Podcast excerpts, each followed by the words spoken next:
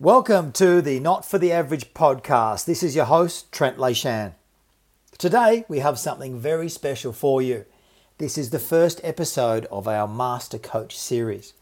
Today, I'm going to be talking youth development in sports, in particular soccer, with Darren Bowman.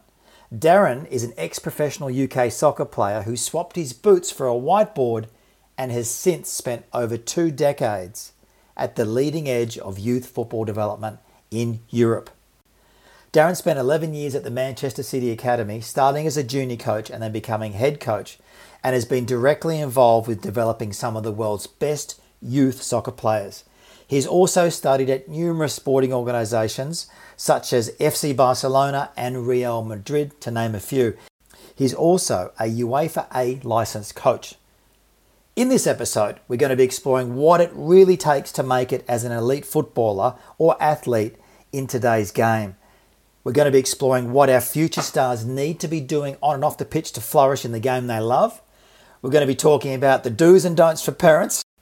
We also talk high performance culture, leadership, recruitment, and talent identification, and more. Darren is a master coach and he's a breath of fresh air. I can't wait to share this with you. Let's go.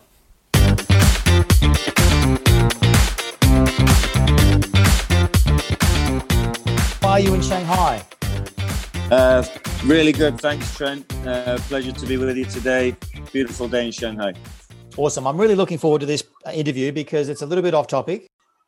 We've had numerous conversations on the topic of coaching and junior player development. So, while this interview is a little bit different from our normal content, what it will do is focus on elite coaching, people development, and optimizing human potential. Now, Darren, we got a little bit of a snapshot in the intro, uh, your cred, so to speak, and and um, what you've achieved in your career. But what attracted you to coaching, and why you're so passionate about junior football development? Well, for me, Trent, it, it goes off. Uh, I suppose you could say a modest playing career. Um, I was fortunate to be one of few people to actually get paid for doing what they love, and that was playing football. And then I was one of them people who was really lucky that since the age of four, all, all I wanted to do was football. So after playing and then going into coaching, the passion then was to give young people uh, the opportunity that I had. Going to a city, a big city like Birmingham. I only came from a small village in, in South Wales. So from day one, really, the experience started. And um, yes, it was a different era, uh, you know, late 80s, early 90s, and then through to the 2000s. But that experience as a young player, Trent, uh, really stood me in good stead looking back now uh, for my coaching career.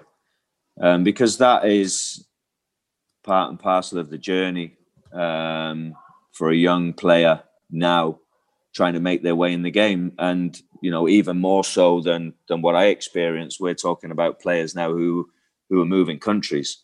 You know, they're moving to different cultures altogether to follow this dream and to to make it as a professional. So so that that goes to show you as well how much the game's evolved over the years. Uh, Darren, you spent well over a decade actually at Manchester City Academy, starting as a junior coach yeah. and then becoming a head coach and you were involved in the development yep. of some outstanding junior talent, some of which have gone on to very successful careers already. Can you tell us a little bit about that journey and some of the young players that you were directly involved in developing? Yeah, well, uh, for me, Trent, it was about, I boil it down to the four P's. So professionalism, passion, perseverance, and patience. And they were four things that always stood me in good stead, even from starting out on my journey as a young coach at Manchester City's academy at Maine Road, which I think a lot of people forget was actually a very successful academy at the time with the players that the that were in the youth team. You know, Micah Richards, Daniel Sturridge, uh, Ben Mee, Kieran Trippier. You know, they all went to become full internationals. You know, playing for big clubs, uh, etc. So right from early on in my coaching career, I was really fortunate to be in the company of, you know, coaching royalty um, as it was at the time. So there was no real better apprenticeship that I could get than than the people that I was not working alongside, but observing and being mentored on a daily basis. So, and then the journey of the club going from where it was to where it is today, and being fortunate to be there for 11 seasons in the end. And you know these these academies, Trent, they're they're full of so much potential and um, potential talent.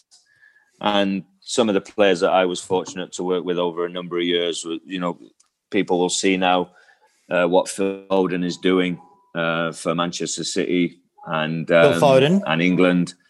Phil Foden, um, probably, probably the the best talent I was fortunate enough to work with on a daily basis, and, and work with him over a three four year period.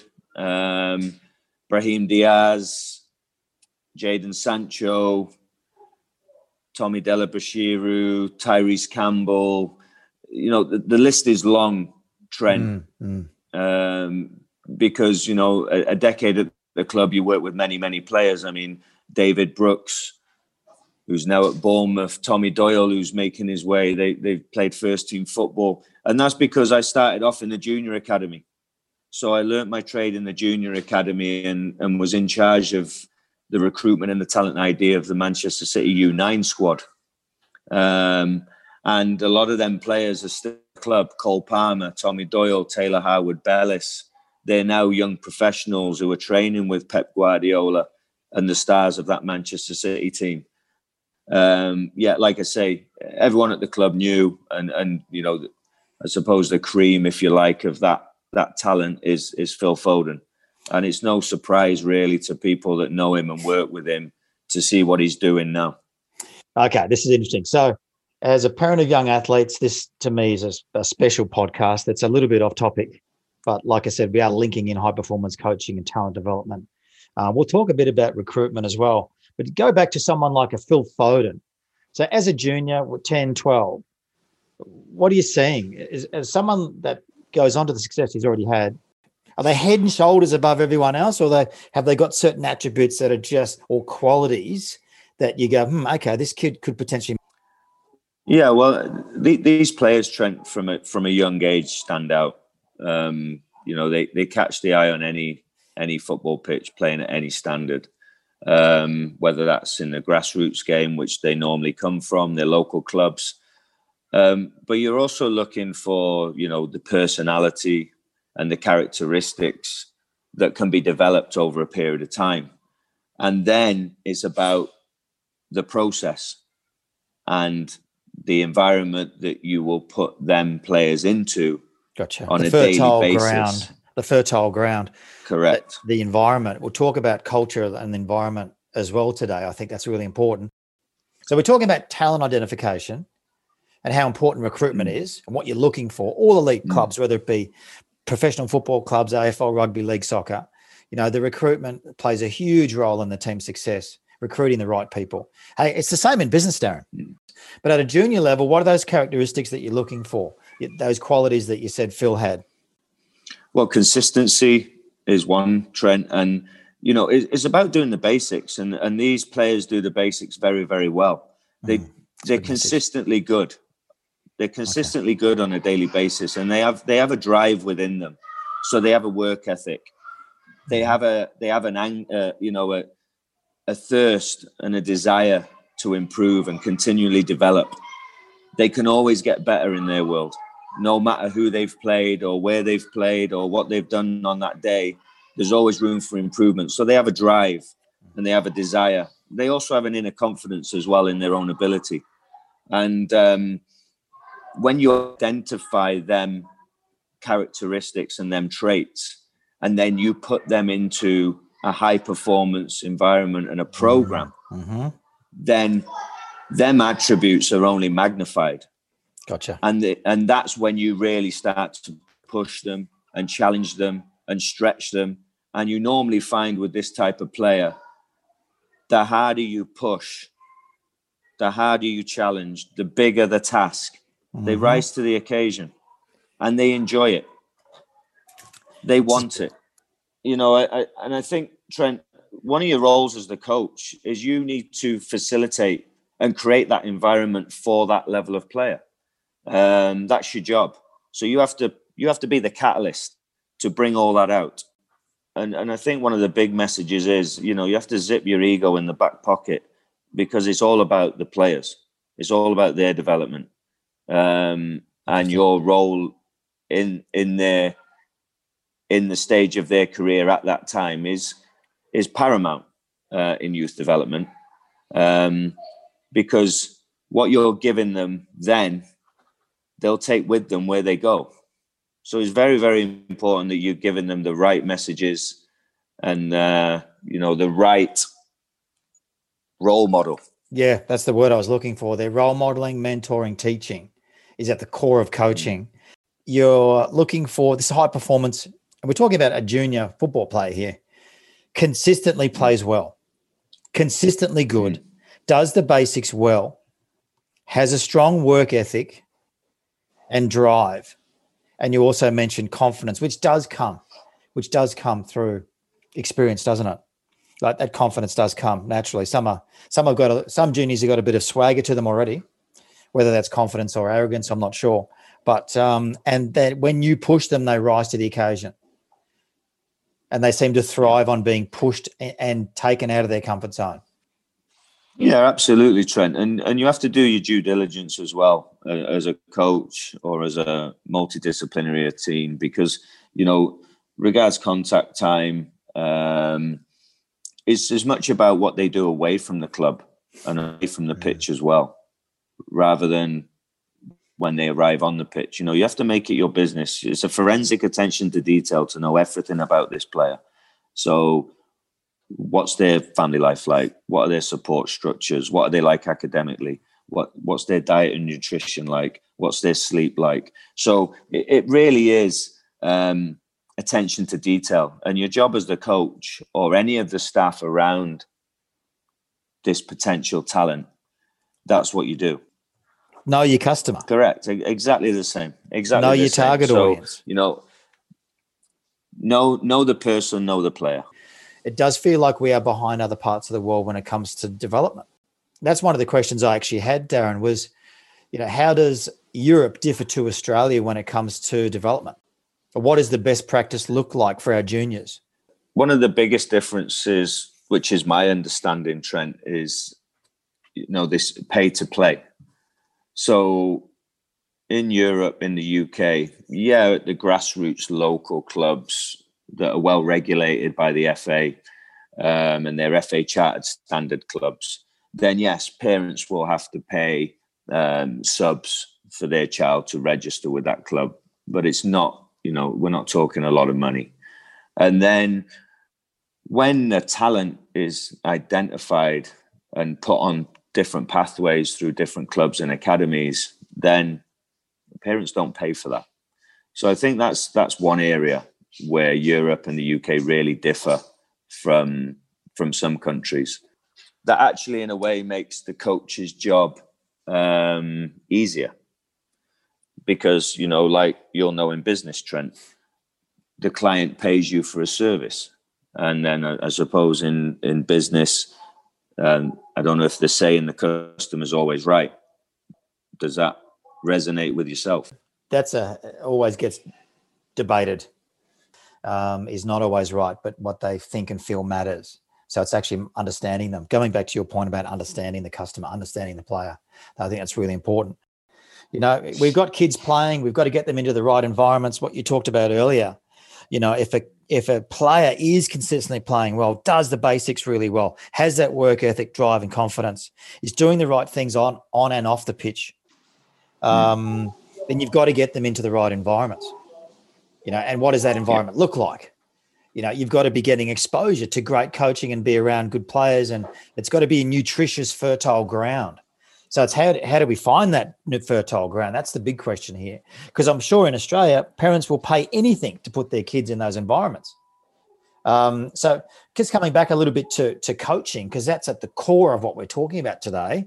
You know, are our kids, you know, when they pay the $2,000 or plus, plus $2,000 to go to into these NPL environments, are they getting great coaching? Now, you've been a as an ex-professional player, you've played at a high level. You're in a UEFA accredited coach. You've been around great coaches from all around the world. Who's the best coach you've worked with and why? Because I wanted to look link that into what makes a great coach. Yeah, well, uh, funnily enough, Trent, the best coach I've ever worked with and and and seen work uh, on the pitch, and uh, th- th- there's a couple, um, but a mentor and a really good friend of mine now is uh, Brian Ashton, who's actually the rugby coach. Mm-hmm. Um, now he, for example, he doesn't classify us as coaches. So he's the English he rugby coach. As, yeah, Sorry. so he was the backs. He was the backs England rugby coach when England won the Rugby World Cup under Clive Woodward. So he also managed Ireland, and he's done a lot of work with the Australian Federation and New Zealand Federation regards uh, rugby development. Um, and he sees us as educators, not coaches. Mm. Um, we're educators. And then on my coach education pathway, uh, especially with my A license, it was coming into contact with Dick Bate, the late Dick Bate.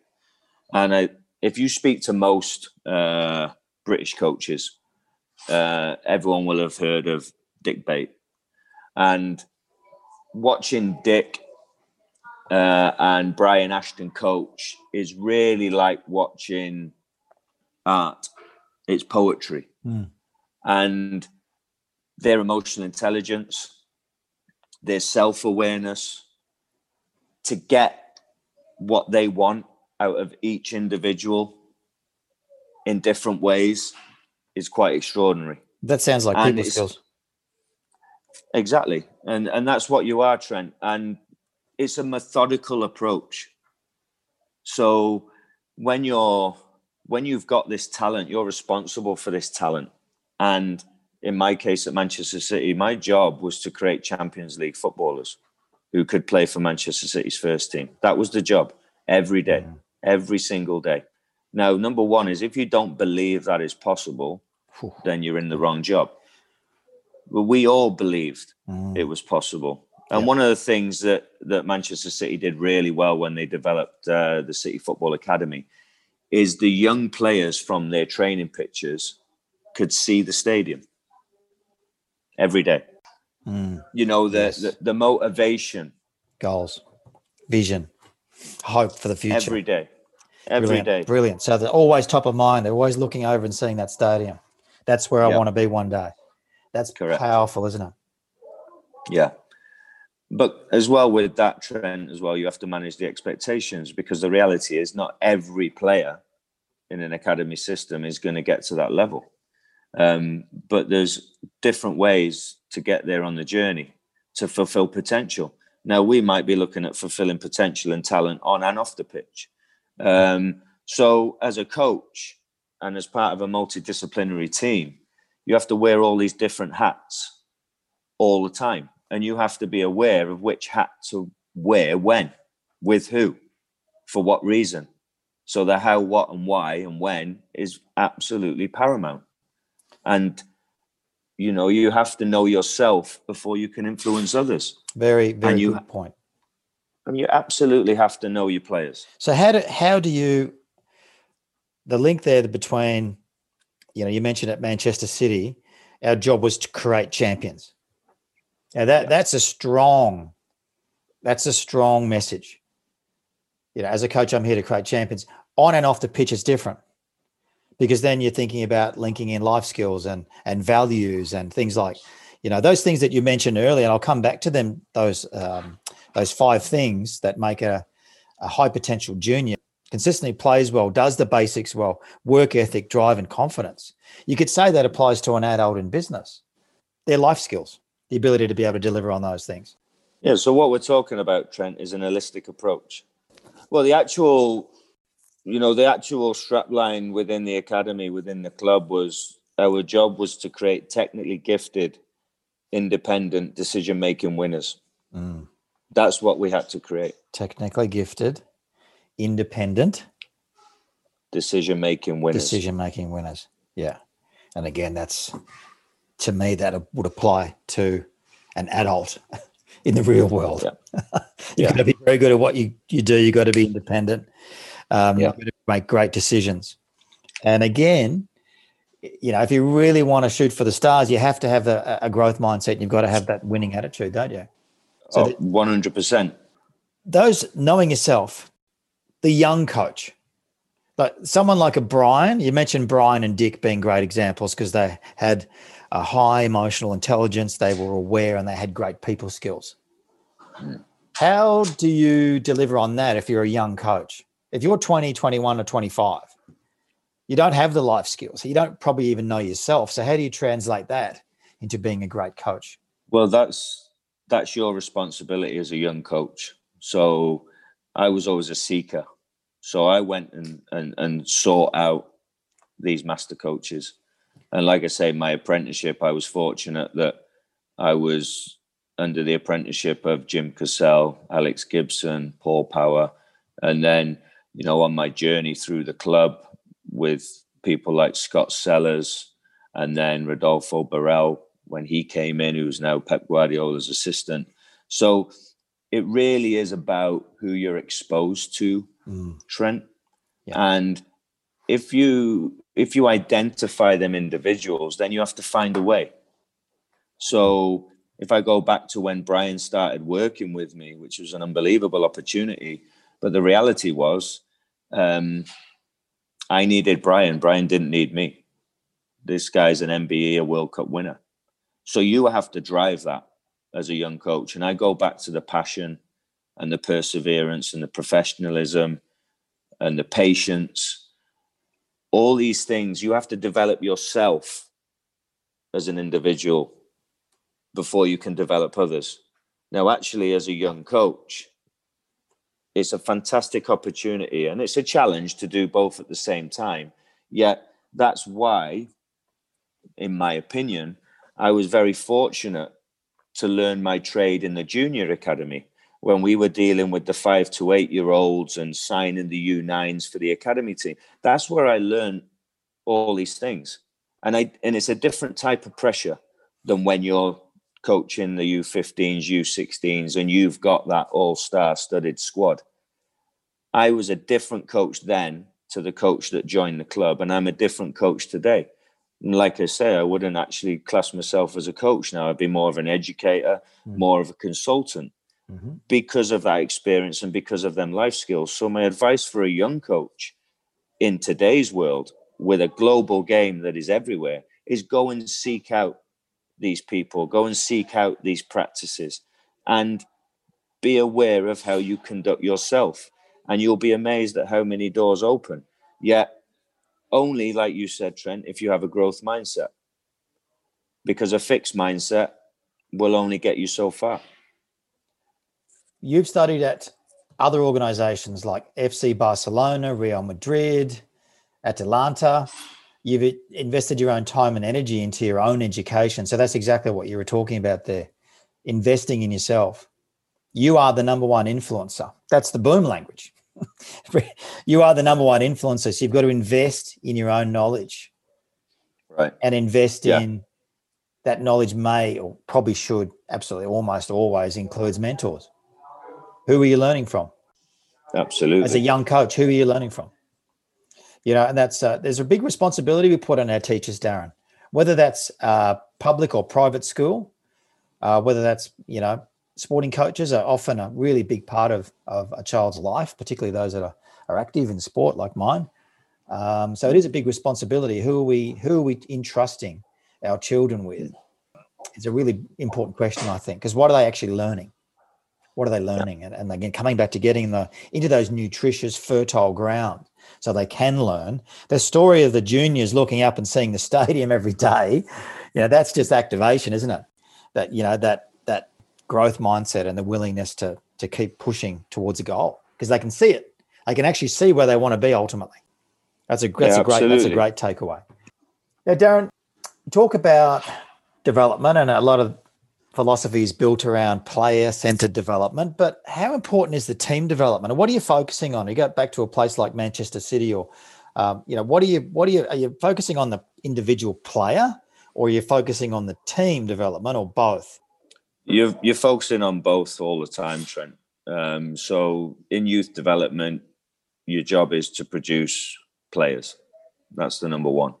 So, but if you break it down, so you've got the individual, and then you've got the dynamics within the team. So, you know, you'll break your team down into, you know, your back four, your defensive unit will be one dynamic, your midfield unit will be another dynamic, then your your attacking players will be another dynamic. It really is then about the multidisciplinary team and the sports science and the strength and conditioning and the individual player plans. And you as the lead coach first of all being able to manage all them individuals within your team at the same time as managing the staff individually within that uh, multidisciplinary team. So it's um it's a big task. Uh, it's not an easy role because the sports scientists will want what they want for the data. And the goalkeeping coach will want what they want. And the analysts will be looking at certain aspects of what they want. And you have to manage all that. So as a coach at that level you're managing your staff and you're also managing the players and you're also managing the individuals within them teams to get the best out of everyone and if you do it right when you're working with your analysis, for example, you don't even have to speak because the anal- the analyst knows what you're thinking and what you want and how to present that information to the players, to the teams.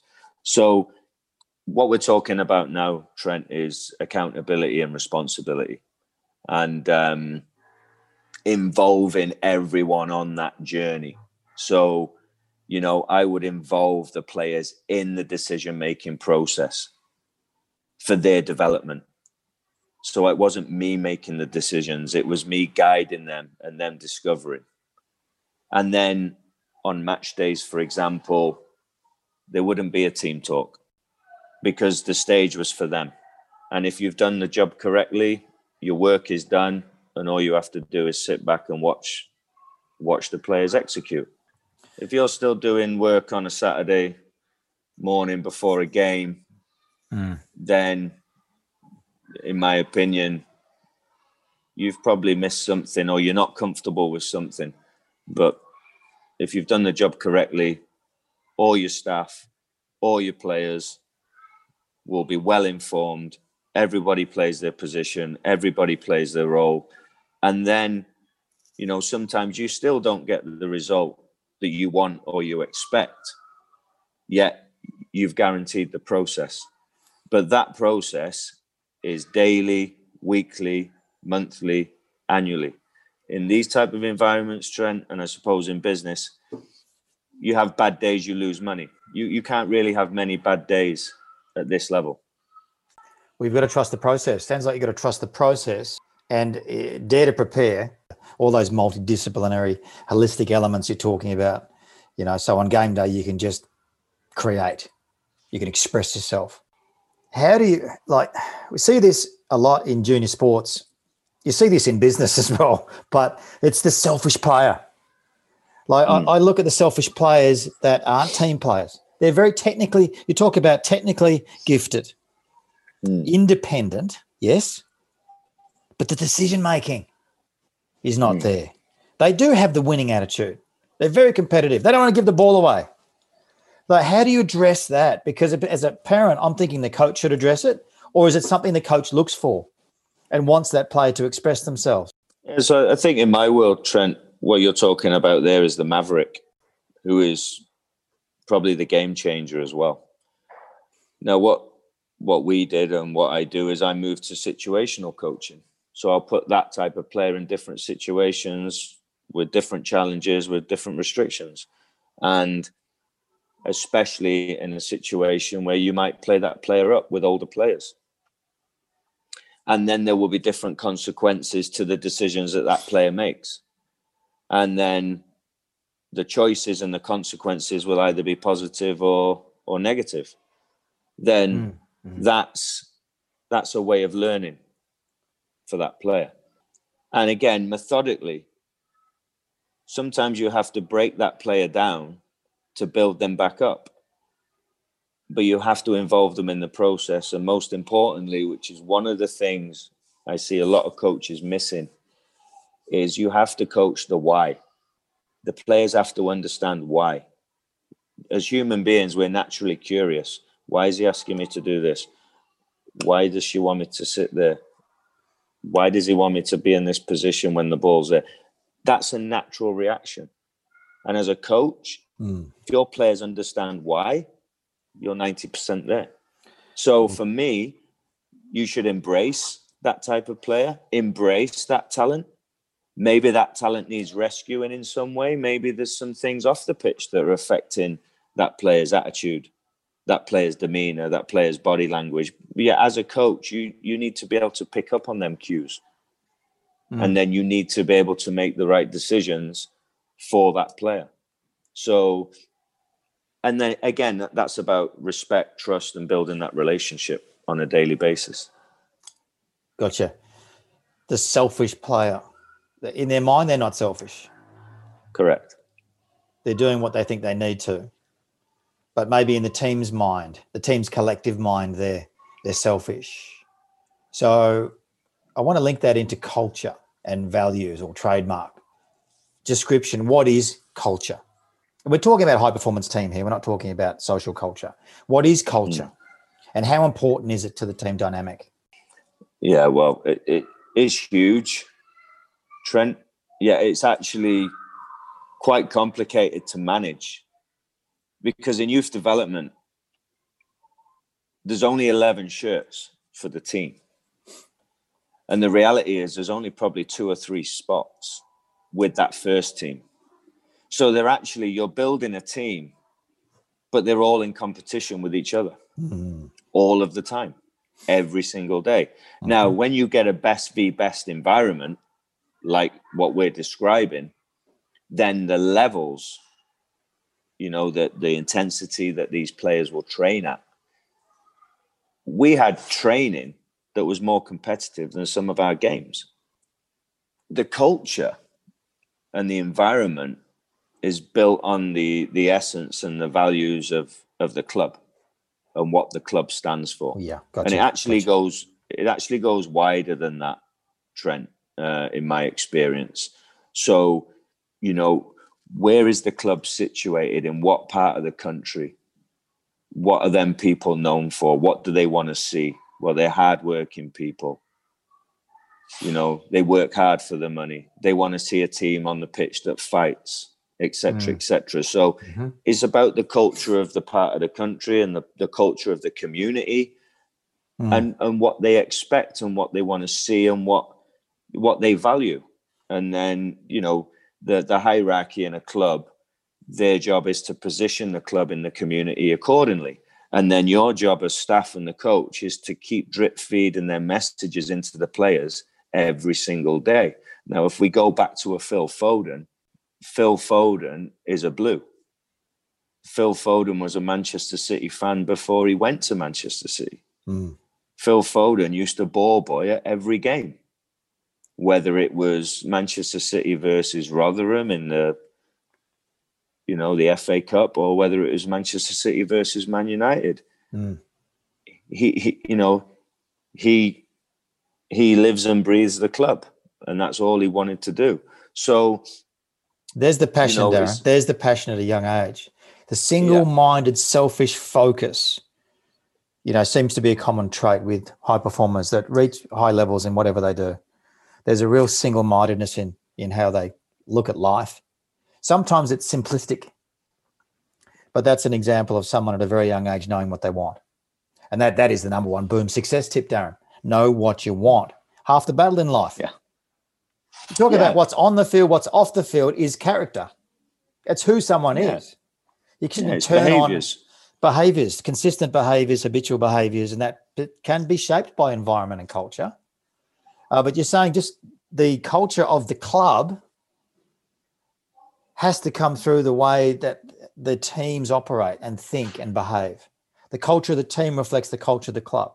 So if the club's values are not clear, then how on earth do the teams have a clear understanding of culture? How do the coaches, you know, teach and educate the kids within that culture? So that to me is often a missing piece. Is the club's not really crystal clear on what they stand for?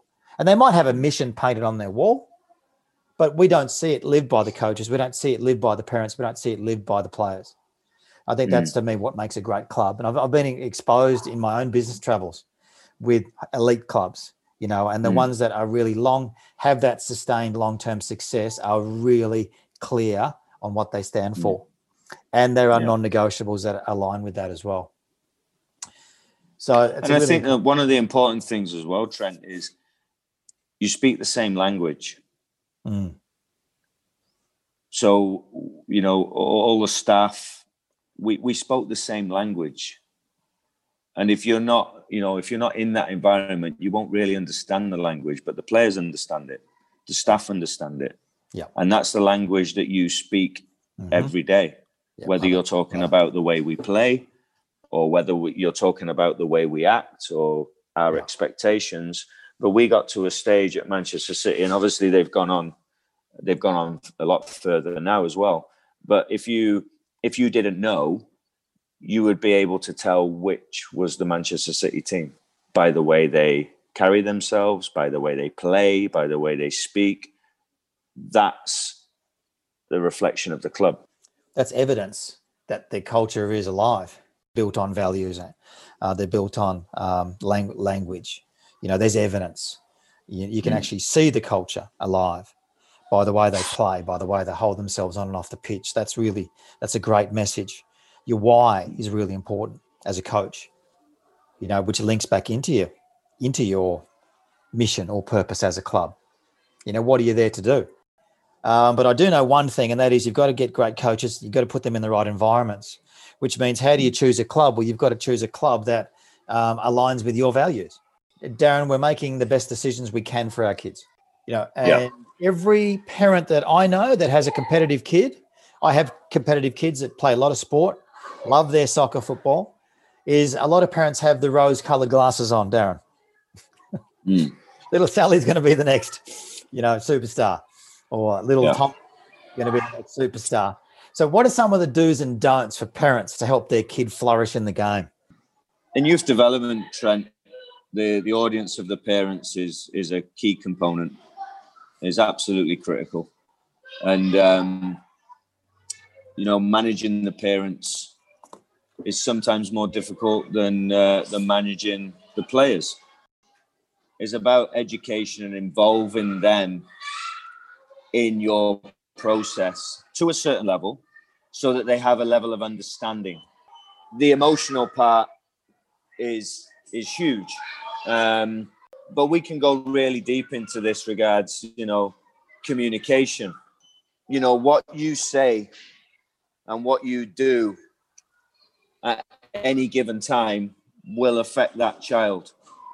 And is for me the best advice I can say is for all parents is just be consistent and be balanced. So if I put that in football terms, we never got too excited when we won, and we never got too down when we lost because we were always focused on the process. Trust the process, and we, we, we never came off track. We always stuck, we were always on track with the process. And then we educated parents accordingly. And, um, you know, sometimes parents will try and live their career that they think they should have had through their son or daughter's mm-hmm. eyes. Mm-hmm. Yet, ultimately, we're dealing with children. And the world today that they live in is a different world that we lived in when we were the same age. So you have to, for me, Trent, you're dealing with three different time zones, which is the past, the present, and the future. Mm-hmm. A mother or father's past and what they came through and the environment that they were a product of is different today. Yeah. Yeah. And you would hope, yep. you know, for the better.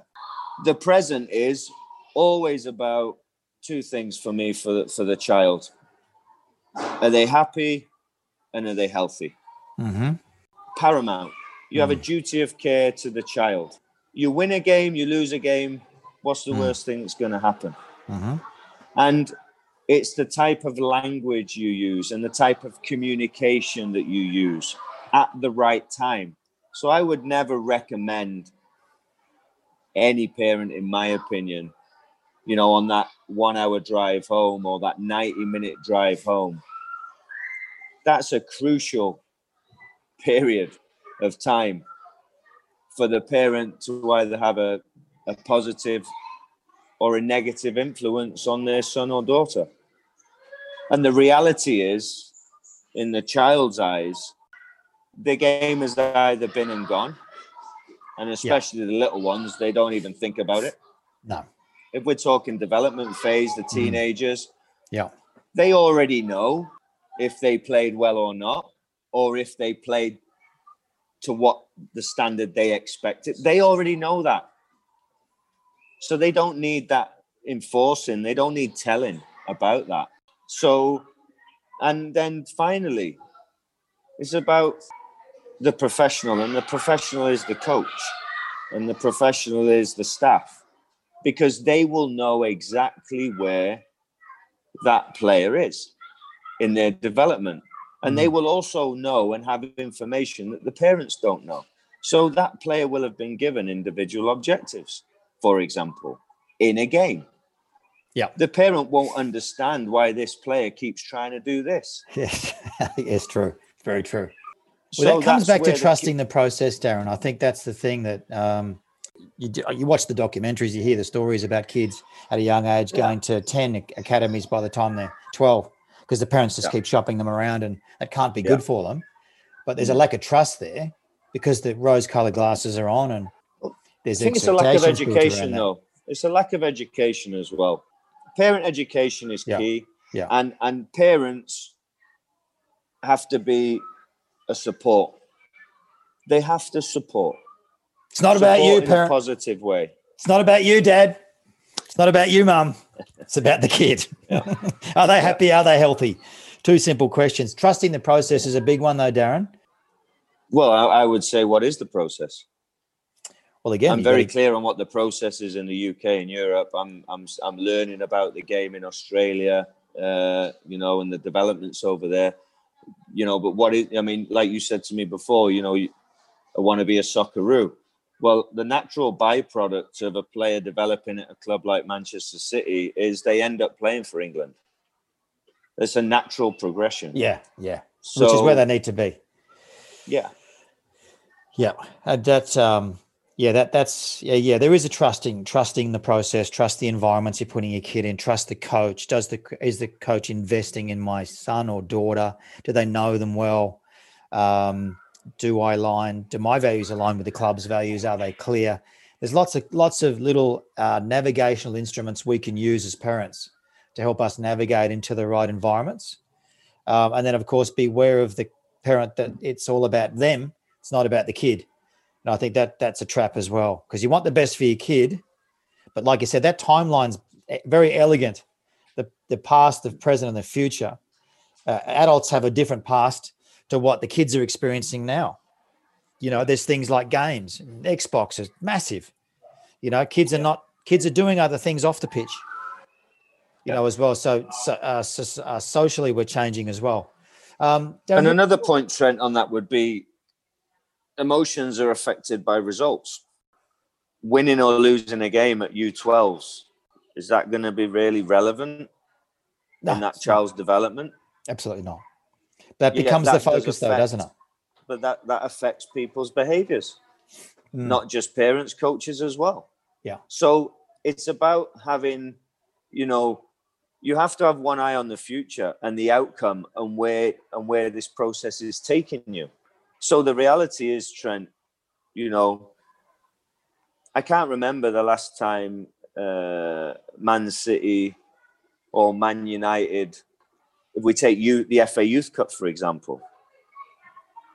Yes, it's nice to win the FA Youth Cup, but it's more important to produce players for the first team. There's a natural pathway there. There's a clear outcome, clear goals.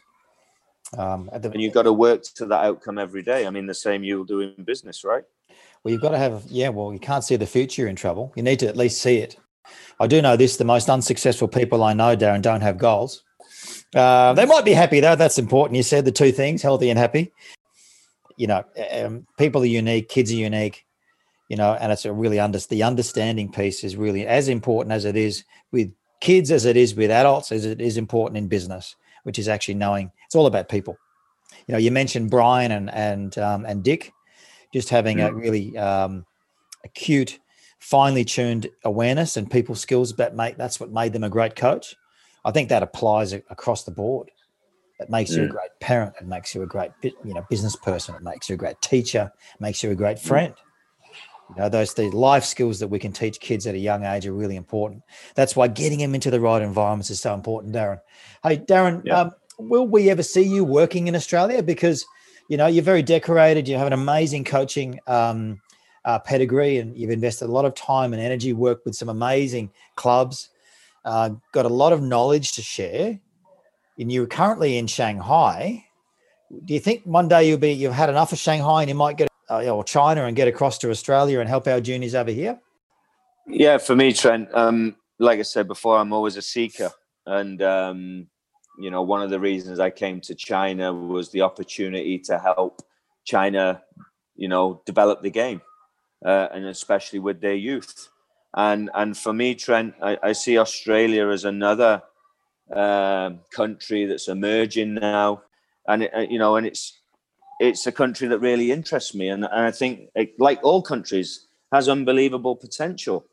So yeah, absolutely. Uh, for me, at my time now in my career, things that are important, Trent, is the project, um, the people, and you know, if if if it's actually possible to achieve what people are setting out. So, you know, I hear many, many good things about Australia.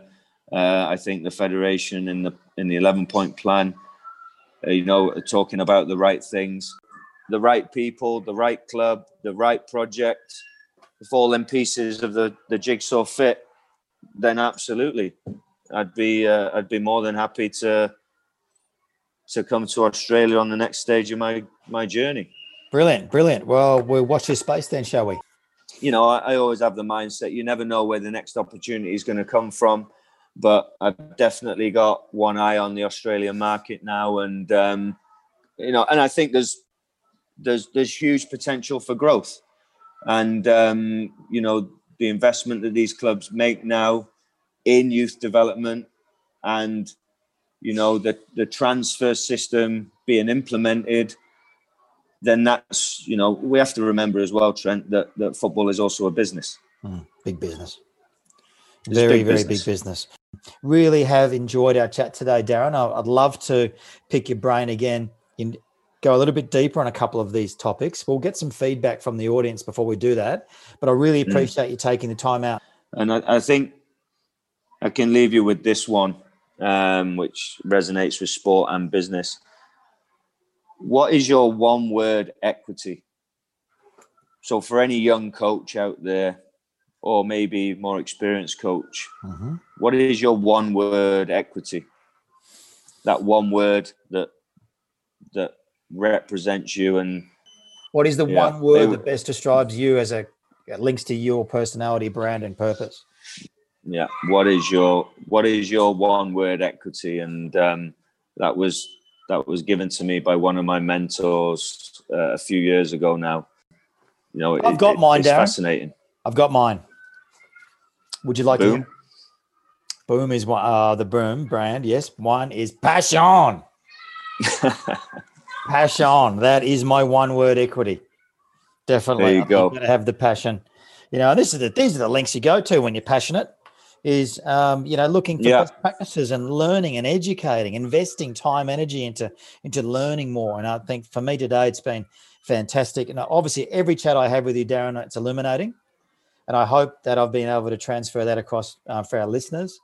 Um, great takeaways for life, for our, for our kids, which are our most precious resource, and of course um, for us in business. I think some great takeaways as well. So, wanted to thank you again for coming on. But before you go, If people want to uh, connect in with you, Darren, or want to learn more, uh, where do we find you? You've got um, a social presence. You've got a couple of websites. Yeah, I've got my um, DB7K consultancy, Trent. Um, so dot I'm working com? as a consultant. Uh, it can be dot com, dot cn, dot hk for Jeez. Hong Kong. Okay. Um, so you you know, and if there's anyone who's uh, got any burning questions or anything of interest, obviously there's some communication channels there that they can get in touch with. Um, you know, I, I'm- work a lot now on the coach education side, um, so educating the coaches so they can educate the, the children, and that's working in education sectors Brilliant. etc., etc. So, so yeah, the DB7K consultancy at the moment. Well, hopefully, Australian club gets a hold of you. We'd love to see you in the A League. I look forward to it. Thanks, Darren. All the best. Look forward to catching up soon. Cheers, Trent. Take care. Trent Leishman is the founder and CEO of Australia's number one sales training company, Boom Sales. Sales expert, fast growth specialist, and author of two business titles, Outlaw and The Naked Salesman. The Not for the Average podcast exposes the secrets to extraordinary performances in sales, entrepreneurship, and business growth. Warning this show is not for the average.